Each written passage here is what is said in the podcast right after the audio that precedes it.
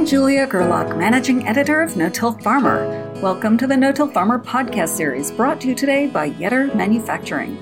I encourage you to subscribe to this series, which is available in iTunes, the Google Play Store, Spotify, SoundCloud, Stitcher Radio, and TuneIn Radio. Subscribing will allow you to receive an alert about new episodes when they're released. I'd like to take a moment to thank Yetter Manufacturing for sponsoring today's episode. With a tradition of providing farmer solutions since 1930, Yetter Manufacturing Company is your answer for tools and equipment to face today's production agriculture demands. From many different designs of planter attachments for the different planting conditions you face, to several options of equipment for placing fertilizer and products to meet harvest time challenges, Yetter delivers the return on investment and tools to meet your equipment needs and maximize inputs. Find solutions to your challenges today at yetterco.com. That's Y E T T E R C O.com. No matter what you do in life, it can be easy to get lulled into doing the same thing over and over again. For farmers, that might mean getting into a rut on the crop rotation or animal inputs, or it could simply mean not finding a solution for a recurring problem. Our guest for this week's podcast is Brendan Blanc, an independent certified forage specialist who works with Byron Seeds. Based in Exonia, Wisconsin, Brendan helps farmers solve management problems by designing cropping systems that make better use of the land and human capital while focusing on diversity, enhancing animal health, and improving the soil. Listen in as Brendan explains why he likes to use what he calls alternative forages how they can help no tillers maximize growing degree days and provide flexibility in spreading manure, his thoughts on growing TMR, and much more. So, Brendan, why don't you just go ahead and introduce yourself and tell us a bit about your background and how you came to be a certified forage specialist? Sure. I grew up on a dairy farm, so that kind of got me involved. That's my first involvement in, in agriculture. I was kind of always drawn towards the, the crops end of the farm especially, but also with the dairy. I mean, I enjoyed the cattle, so kind of the connection between the two. For college, I went to UW Stevens Point and studied soils there. But it wasn't agronomy; it was more of soils, and and that learned a lot of stuff there.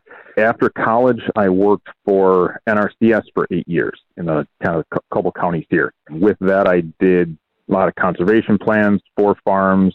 Was doing a lot of conservation practices, terraces, grass waterways, barnyard runoff, manure storage, a lot of different things like that.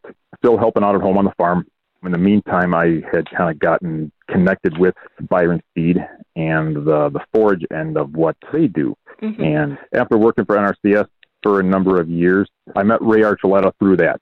And that, was, I mean, the no-till is something we've been doing on the farm already. The kind of introduction with Ray and the soil health thing really sparked my interest hmm. a lot and was something we'd already been kind of doing some of on the farm, but really kind of expanded on that. A few years ago, I left NRCS and worked for a dairy nutrition consulting company for, for two years. Again, the, the soil health stuff, the forage, the forages was still probably more of a was was a passion of mine, and the dairy nutrition was an opportunity to kind of focus on the forage end of that. And so spent a couple years there, learned a tremendous amount more about about forages, about balancing rations for cattle, how to feed cattle. It kind of built my knowledge base of again forages and how they work together, and then all all the biological systems that are within a cow, and a lot of the parallels with the soil.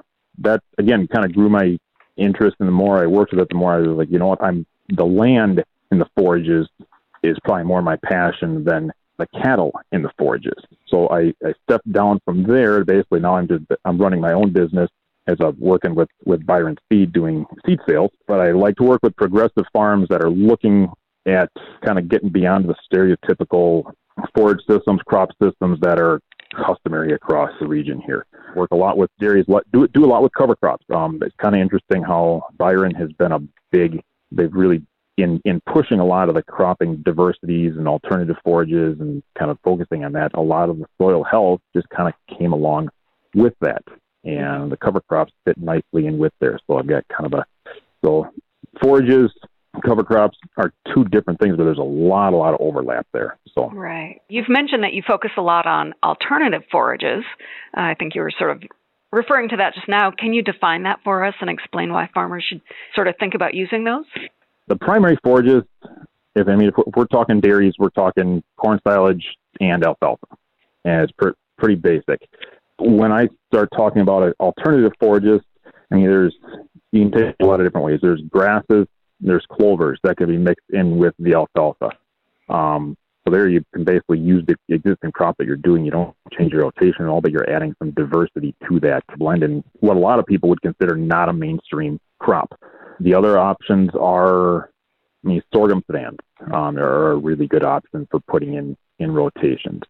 Um, cereal grains, your winter rye, winter triticale, um, tremendous, tremendous crops that are becoming much more popular, but still definitely outside the mainstream.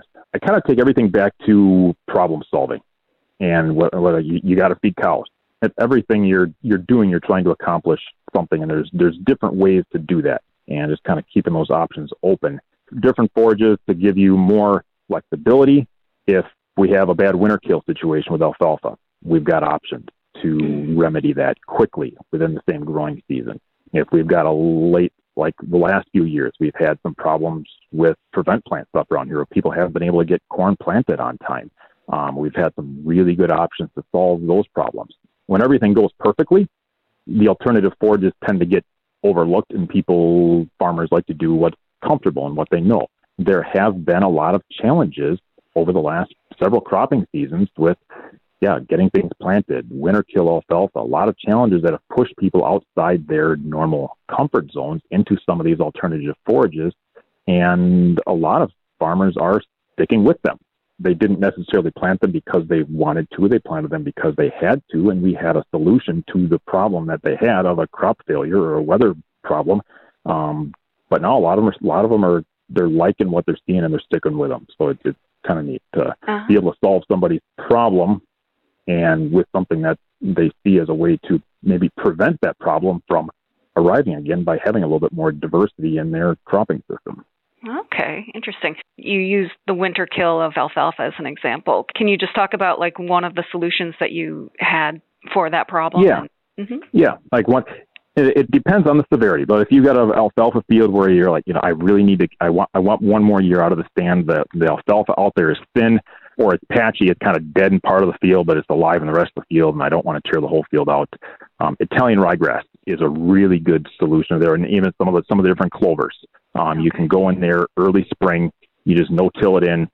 It's going to grow up along with that alfalfa. It's a really really aggressive crop, um, so it grows really fast. It's really high quality, which is good, and yeah, it's, it's a good way to get to get another year out of a stand. And and then when you, you want to talk about I mean soil benefits, I mean the the cool season grasses are just a tremendous tremendous soil builder. The roots they put in the soil are just are just phenomenal. And so again, there we're, we're solving a problem that he has with feed, but we're getting more benefits than that alone. So yeah, that that's one good solution. Another one, let's I mean, if you've got a field that sometimes people will want to take will take first cutting of alfalfa off, and it's like you know the field wasn't wasn't as good as I thought it was going to be. And what else can I put in behind there? Um, mm-hmm. Sometimes it's corn silage, sometimes it's, it's sorghum sudan. Mm-hmm. Um, and even within that sorghum sudan, we've been doing some interesting things the last few years where we've been blending sorghum sudan with Italian ryegrass and some clovers and some different legumes and vetch and such. A lot of these things were in the cover crop realm. We talk about the multi-species cover crops in uh, w- which have been proven time and time and time and time again to outperform any monoculture cover crop. We can achieve a lot of those same benefits in the forage system mm. with multi-species. So, like if you've got an alfalfa field that's got, I mean, my ideal alfalfa field is going to have three or four different varieties of alfalfa, a little bit of clover, and probably three varieties of grass in there. Mm-hmm. So now we've got a lot. We've got multi-species. It's essentially like a multi-species cover crop that's there for four years because we've got the benefits of diversity there. Mm-hmm. Now, kind of back to where we, I was talking about the alfalfa winter kill. If you've got a field that already has grass in there, some of these perennial grasses, your chances of a severe winter kill on that alfalfa are are less. As you've got some diversity out there, the chances of the grass winter killing are slim.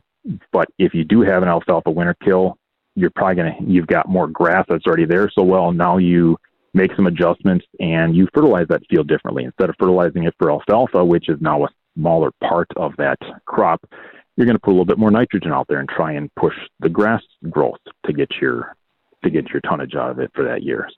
So when you're talking about the performance of these, are you talking about performance in terms of standability, or are you talking about soil health benefits, or nutritional benefits, or all of the above? Probably, I mean, very much, very often it comes to all the above because uh, anytime you're getting beyond just corn and alfalfa, you're going to have soil health benefits um, because you're you're adding diversity to the plants that you're growing in that soil.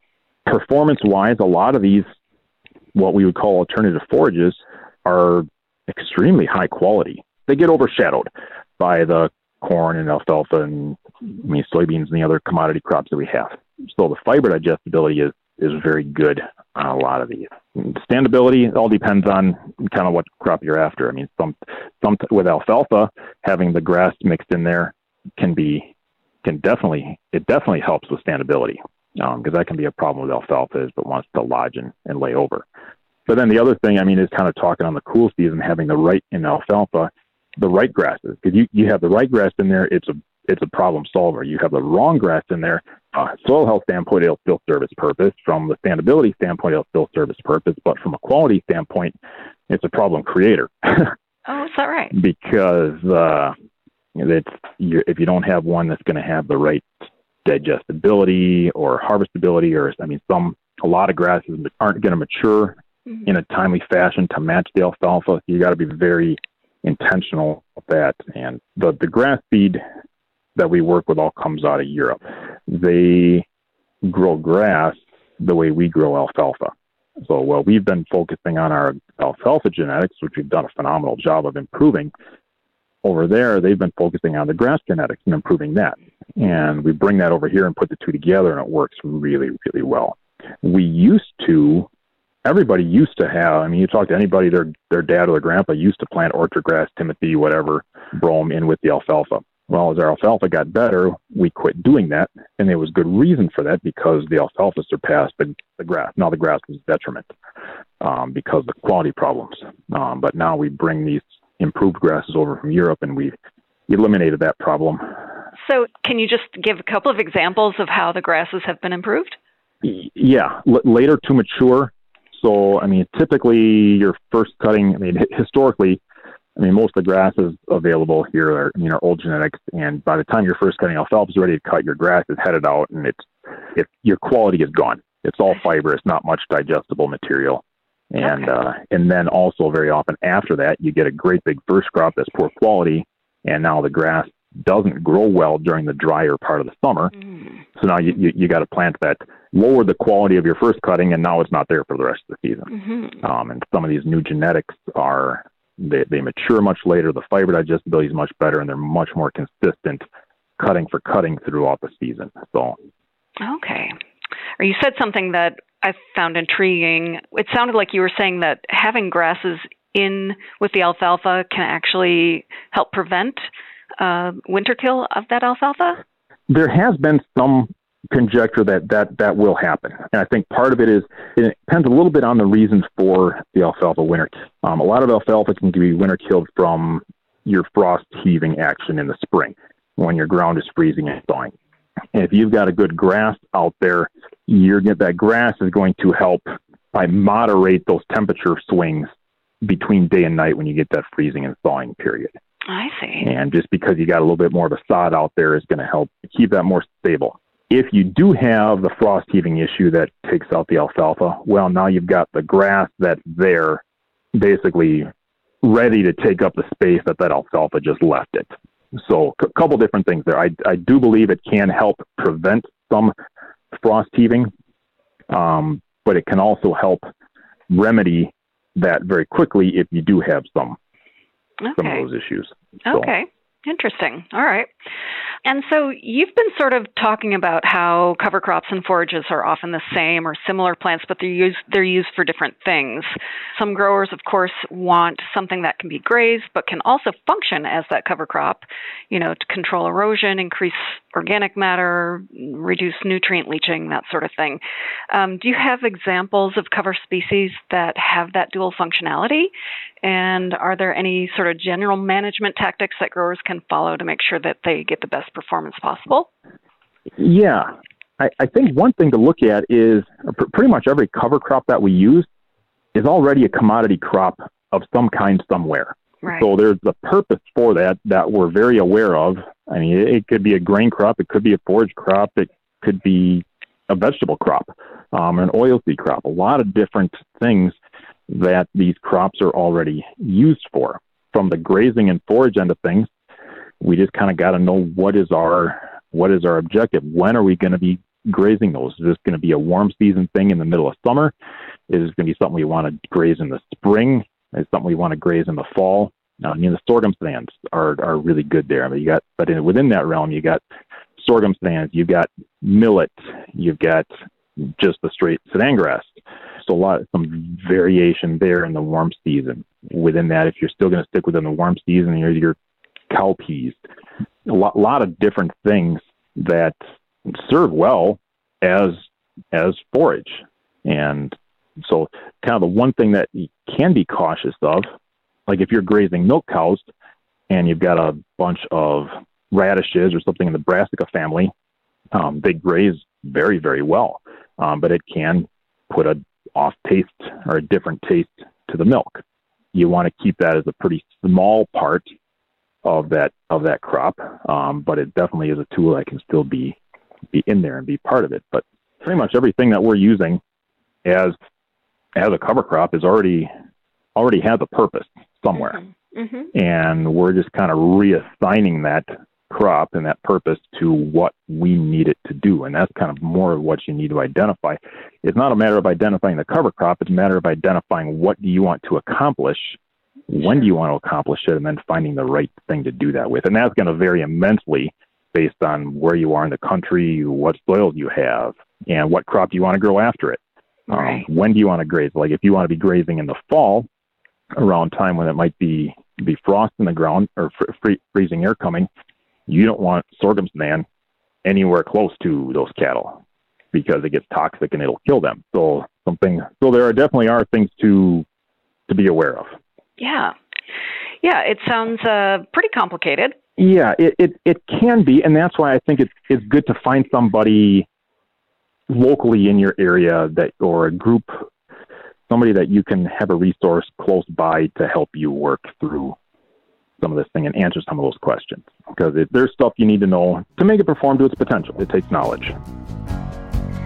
We'll get back to the conversation with Brendan Blanc in a moment, but I want to take time once again to thank our sponsor, Yetter Manufacturing, for supporting today's episode. With the tradition of providing farmer solutions since 1930, Yetter Manufacturing Company is your answer for tools and equipment to face today's production agriculture demands. From many different designs of planter attachments for the different planting conditions you face, to several options of equipment for placing fertilizer and products to meet harvest time challenges, Yetter delivers the return on investment and tools to meet your equipment needs and maximize inputs. Find solutions to your challenges today at yetterco.com. That's Y E T T E R C O.com. Now let's get back to Brendan Blanc as he talks about what farmers are missing out on if they're just growing corn silage and alfalfa for forage. You said most people are using the, silage and alfalfa, but what are they missing if, if they're not thinking outside of that box? Sure. One thing is is they're, they're missing a lot of growing degree units that we have access to and sunlight. Like corn, for example, corn starts growing your GDUs at 50 degrees Fahrenheit, and alfalfa starts at 41 degrees. Your grass, again, the grass that's going to probably include your cereal grains like your cereal rye and winter triticale, um, your orchard grass, tall fescue, meadow fescue, ryegrass, that type of thing. That starts at 32 degrees. So corn, especially here in Wisconsin, corn is a warm season crop. Right. And we've got a lot of cool season on both ends of the corn growing season. You can plant corn in April, but it doesn't do much until the 1st of June. Mm-hmm. So corn grows well from June to September. And beyond that, there's a lot of growing season from September till Thanksgiving and from 1st of March till the middle of May that these cool season grasses can take advantage of. So I think there's a huge opportunity for planning your rotation and allowing yourself to utilize those three, four months worth of growing season that we have. Mm-hmm. I mean, so you can, I like to say, you, you can have your corn in the ground in April and it'll survive until the middle of May. Or we can have a winter triticale that was planted last fall in the ground that is thriving from March until the middle of May. So instead of having a crop in the ground that's just surviving, I would rather have one in the ground that is thriving. So that's something that I think there's there's a lot of opportunity there, and that's a crop that can be the winter triticale, especially tremendous, tremendous forage crop. It behaves very similarly to winter rye, but there's just a lot of a lot of breeding behind it, focused on forage. Mm-hmm. Whereas most of your cereal rye doesn't have that forage focused breeding behind it. But again, it's a crop that there's a lot of tonnage there. You, if you put it up young, it can be tremendous high quality milk cow feed. If it gets a little bit older, your digestibility goes down, your quality goes down, but your tonnage goes way up, and it's it's really good heifer feed. Again, it's kind of what is your what do you want to feed it to dictates how you manage it and when you harvest it. Okay. And of course, here in Wisconsin and a lot of the northern states, we focus a lot on cereal rye for cover crops specifically. Mm-hmm. But you're saying that there are a lot of alternatives to that if if they're looking for forage in particular. Yeah, and, and but to, to make it work well as forage, we have to treat it like. I'll, I'll kind of talk more about triticale because uh, there's just more potential there for forage. Mm-hmm. Um, and triticale is a cross between wheat and rye, so there's a lot of similarities there. But rye it gets treated as a cover crop and it's okay well when we get the crop harvested we're going to get the rye planted and not a, there's not much emphasis on it. If you want to make it as now, we'll, let's talk winter triticale. If you want it to be the best forage that it can be as far as tonnage, instead of treating it as a cover crop, treat it as a, your winter forage crop, mm-hmm. and you want to get it planted by the middle of September. Okay. Now, to do that, you got to be intentional about your your harvesting. You need to have a crop that's going to get harvested in time to give you the opportunity to get that in the ground on time there's about a 30% yield loss between a September 15th planting and an October 1st, October 5th planting. So I would say our planting window to get the most out of that crop is smaller than and, and more urgent than even our corn planting window in the spring. And people get really wound up pretty tight about getting their corn planted on time. True. Um, and we need to have some of that same urgency if we're going to do a winter forage crop to make it perform to its potential. And a lot of people don't know what that crop's potential is because it doesn't get the attention that it deserves. Yeah. Okay. Um, and is there a? I'm guessing that like winter triticale is more expensive of a seed than cereal rye. It is. Yep. Uh-huh. Okay. Um, it is, but it, it it gives you more yield. You're not going to have the lodging issues that rye gives you. It gives you a much bigger harvest window your rye goes to reproductive and produces feed so fast. And if you have a day or two of rain, you can be, you can completely miss it. Oh, okay. Um, it's gone from milk cow feed to heifer feed really quick. Um, uh, whereas triticale gives you gives you a bigger window. All right. So let's talk about diversity. You you like to stress diversity not just in your cropping rotations, but uh, also diversity in terms of feed. Can you just explain what you mean by that and why it's important? Sure. What we've learned in the soil health realm in the last 10 years is is phenomenal. Mm-hmm. I mean, it wasn't that long ago when we when you if you talked about cover crops, the only thing that came to mind was tillage radish and cereal rye. And I feel like the growth in the soil health movement and knowledge in the last 10 years just just I mean really really fast. Yeah. Um, but we've learned that the soil performs better. Our crops, our cover crops perform better with a multi-species every time they perform better there than with a monoculture. And There's kind of there's this symbiosis. These crops that are working together. They're stimulating more biology in the soil, helping everything.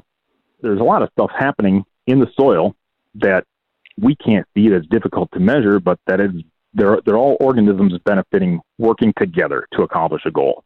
Mm-hmm. And it's kind of like many hands make light work, and uh-huh. there's a lot of that going on there. And yeah. the time I spent doing dairy nutrition, the rumen performs. I mean, it, it's the rumen in a cow is it's a purely biological vessel, and it's it's there to host biology that breaks down the fiber in the plant to make it more digestible. Mm-hmm. I mean, what what ruminants can digest is pretty tremendous compared to a lot of other animals. The way they can pull fiber apart and get energy out of fiber um, is is incredible, and that the you know most of that comes down to the biological functions within the rumen. Now we know that our soil works better with a more balanced biology there, and we get that through keeping living roots in the ground and, and diversity. Well, I think the same parallels apply to the rumen. And the more forages we have in that rumen, so if we have alfalfa, grass, clover, corn silage, some winter triticale or, or some sorghum sudan, we've got a lot more things in there to help stimulate and maintain biology in a consistent environment. It's very easy for the pH in a cow's rumen to go up and down very dramatically if we're feeding a lot of corn and a lot of purchased inputs. So if you're a dairy nutritionist, you're balancing rations. So you're, you're basically trying to balance the amount of protein, the amount of sugar or energy, the amount of fiber that's in there. So you're balancing protein, energy, fiber, and the fiber is basically a way to manage time. How long is this feed going to stay here? forages can accomplish you, you, can you can you can accomplish that balance in a lot of different ways. You can there's a lot of different concentrates that you could put in. There's corn, soybean meal, a lot of different byproducts, cotton feed, different fiber products, and I feel like the if the more forages you have, the less of those other purchased tools you need to put in there to help balance things because the forages are able to balance a lot of that stuff on their own. I know that there are some growers who are trying to grow their own TMR or, you know, total mixed ration. And I understand you have some ideas about different ways growers could approach that. Yeah, kind of went over some of that. I mean, having the grasses mixed in with your alfalfa and some clovers mixed in there, that, that's a really good way to do it. Corn is the challenge in that realm. Corn likes to grow with, with corn. A lot of other crops seem to like to grow with other things. Corn seems to be a little different. I applaud the guys that are, that are I mean, I, I've, I've done it. I've grown some sorghum with corn and different things. And it, it does work, but on on large scale that can be challenge. But I a way I kind of like to look at it is I want different forages going into the cow, but sometimes it's easier to mix that at the farm than it is to mix it in the field and grow it together. Mm-hmm. So some crops do do that very well, like sorghum sudans. We've found that they can work well with a variety of different things. And the grasses and the alfalfa work real well together. The triticale, um, doing some work there with some again, it depends a little bit on your environment, but with some vetch and some different legumes to try and get in there. Um, one of the things that I really kind of like to focus on is kind of relating to that as a way to get diversity is better land use, utilizing your land to its greatest potential. I heard, was it a presentation a while ago that said 60% of the land in Wisconsin is profitable of cropland, farmland. 20% breaks even and 20% loses money. And this is on, on row crops where this kind of evaluation was done. And as I present that to different farmers, pretty much everybody I've presented it to and even different crop consultants agrees that those numbers are probably are, are pretty close to pretty, pretty close accurate. I think there's a lot of opportunities to grow different crops in some of these some of these soils. There's a lot of low ground in that area here that low ground does not grow alfalfa very well. Mm-hmm. So people grow corn on these acres, and they grow corn there every year. Mm-hmm. And to do that, you got to have a triple stack corn to overcome the bug issues that you're basically making yourself available to. And so you've got your highest input crop because you need extra fertility because you're not getting any legume credit ever for that crop. Right. You need the extra money invested in insect traits. It's not the highest productive soil because it's too low. Now you've got your very highest inputs going into your field that's likely to give you the lowest return. there's multiple ways to be profitable on, on a piece of land. One is by having a big return. The other is by having a minimal input. One thing we've been doing a lot of these acres, we're seeding them down to a grass clover mix. They're low ground where grass grows well, and now we've got them seeded down. They're there for this field is seeded for it could be indefinitely if you mm-hmm. want it to be. Mm-hmm. And so our inputs darn near disappear mm-hmm. over time. And so then our, our profitability on that acre goes up substantially because our, our inputs are so low. And again, it, it allows us to maximize the use of this land and bring a different crop back to the farm. And then you've got options for that. I can go to milk cows, I can go to heifers, you can make dry hay on it, you can make wet hay, you can a lot of different options there, but it's it's a way to basically yeah, maximize the use of that of the land that you have and bring diversity back to your farm. And it requires different storage. And that that's one of the biggest challenges is how are we going to store these separate feeds? Sometimes we can just layer them in a bunker over the top of everything else and that works just fine but sometimes not so that's something that again is part of the planning that needs to to take place to make a system work okay interesting We've also uh, talked about evaluating crops based on their ability to give growers flexibility in spreading manure. Can you elaborate on that? Yeah. I mean, one of the yeah, I mean, manure is a we kind of would talk about problem solving, but manure is a is a problem. It's a challenge that every dairy has to deal with. As dairies get bigger, one of the ways we're solving that problem is with is with manure pits. Mm-hmm. And you basically put in a manure pit. You can store your manure all winter, and you can store your manure all summer. And uh, and depending on what part of the country you're in, maybe you don't have to store in the winter. But being able to spread manure on a growing crop or during the growing season can be very, very valuable. I mean, one, maybe you don't have to put up as big a manure pit if you have a cropping plan that allows you to spread manure during the growing season. I mean, so think of the savings that you can accomplish there. But to do that, you got to have a, a cropping system that, that has land available during the summer. Um, so that could mean you, you've got your winter triticale, winter rye crop that you're harvesting.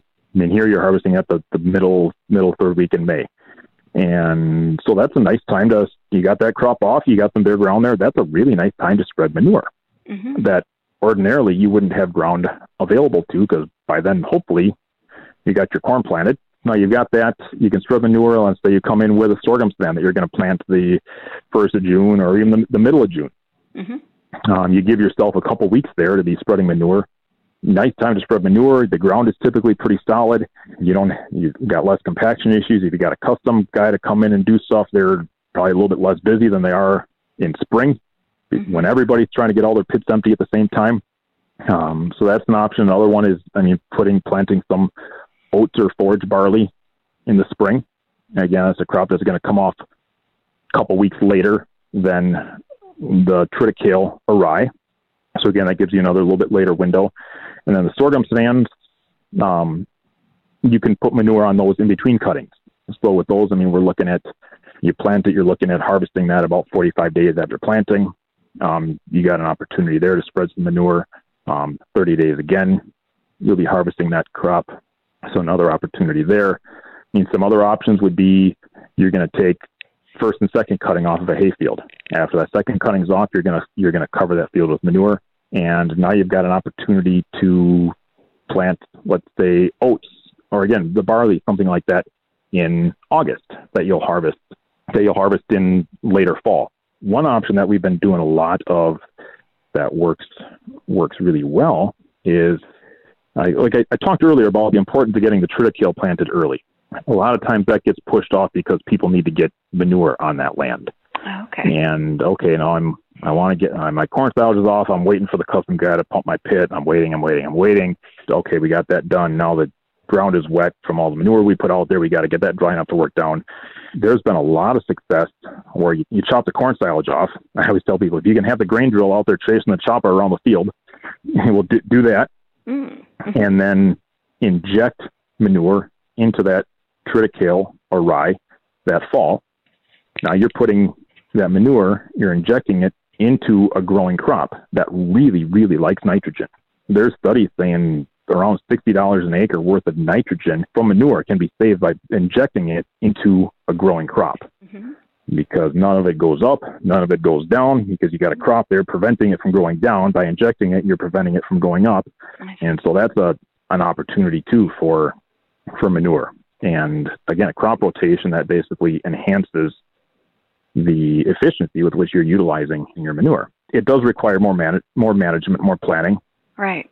Right. But that's oh. kind of part of this whole thing is the planning process. Yeah. Okay. Very interesting. Um, so you've been, you know, really talking sort of a lot about solving problems with plants. I I just love this concept. Any other examples that you'd like to share of how you approach this? Every farm is unique. And that's one of the things I love about what I do. I think the stuff that we're missing out on, the GDUs that we're missing out. I, I look at a lot of a lot of farms. I mean, there's a lot of professionals evaluating efficiency on mm-hmm. farms. I mean, you can bring in professionals to tell you how many employees should you have per milk cow? What debt should you have, your banker, per milk cow, per this, per hours, per employee? I mean, there's a lot of that that gets done evaluating farms. And I mm-hmm. think when I look at what the, especially the GDUs, I mean, GDUs and sunlight are free mm-hmm. to the farmer.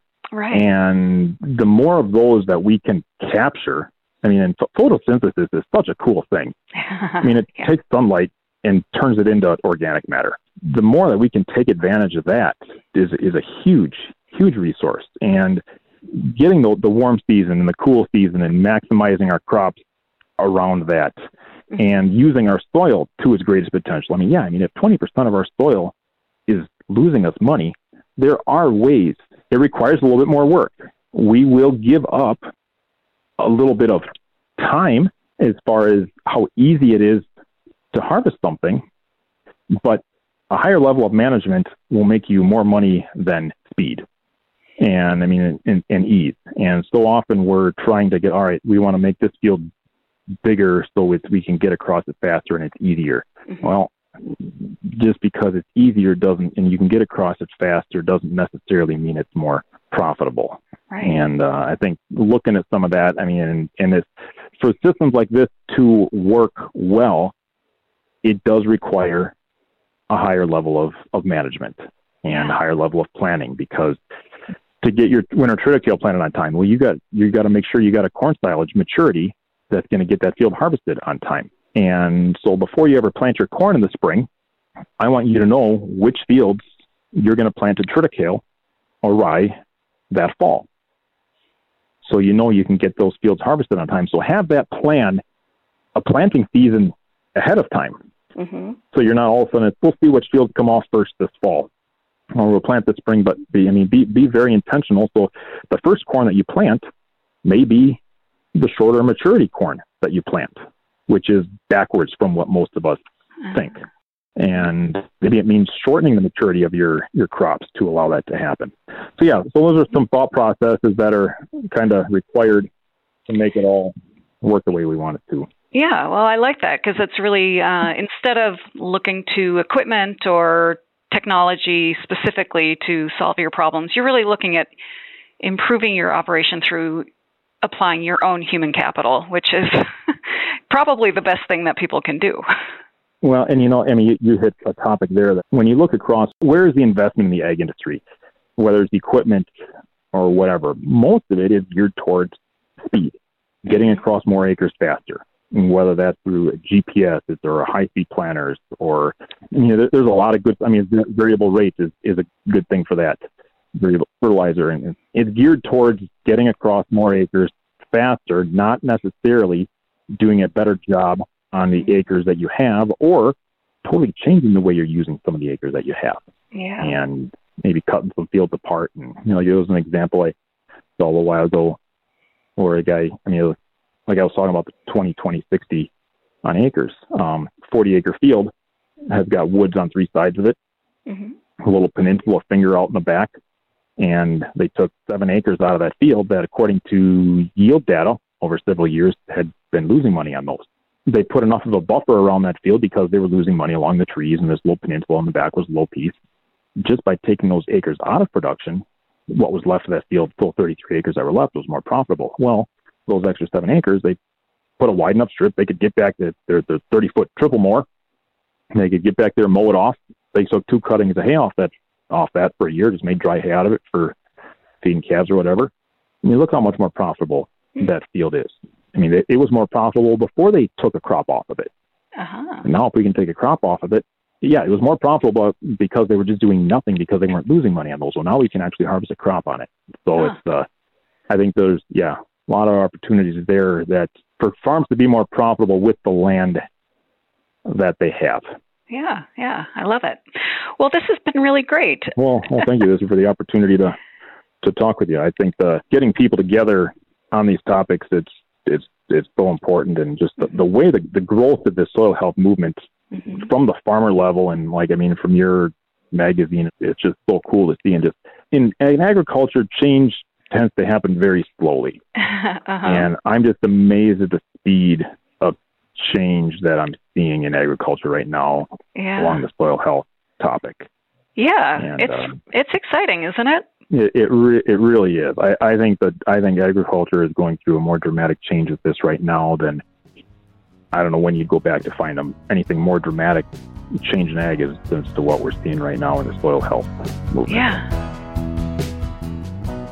Thanks to certified forage specialist Brendan Blanc for this conversation. To listen to more podcasts about no till topics and strategies, please visit no-tillfarmer.com forward slash podcasts.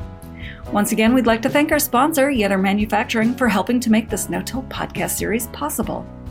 If you have any feedback on today's episode, please feel free to email me at jgerlach at lessitermedia.com or call me at 262 777 2404.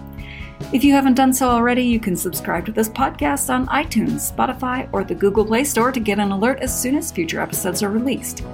You can also keep up on the latest no till farming news by registering online for our No Till Insider Daily and weekly email updates and Dryland No Tiller e newsletter. And be sure to follow us on Twitter at No Till Farmer with farmer spelled F A R M R and our No Till Farmer Facebook page. For our entire staff here at No Till Farmer, I'm managing editor Julia Gerlach. Thank you for listening.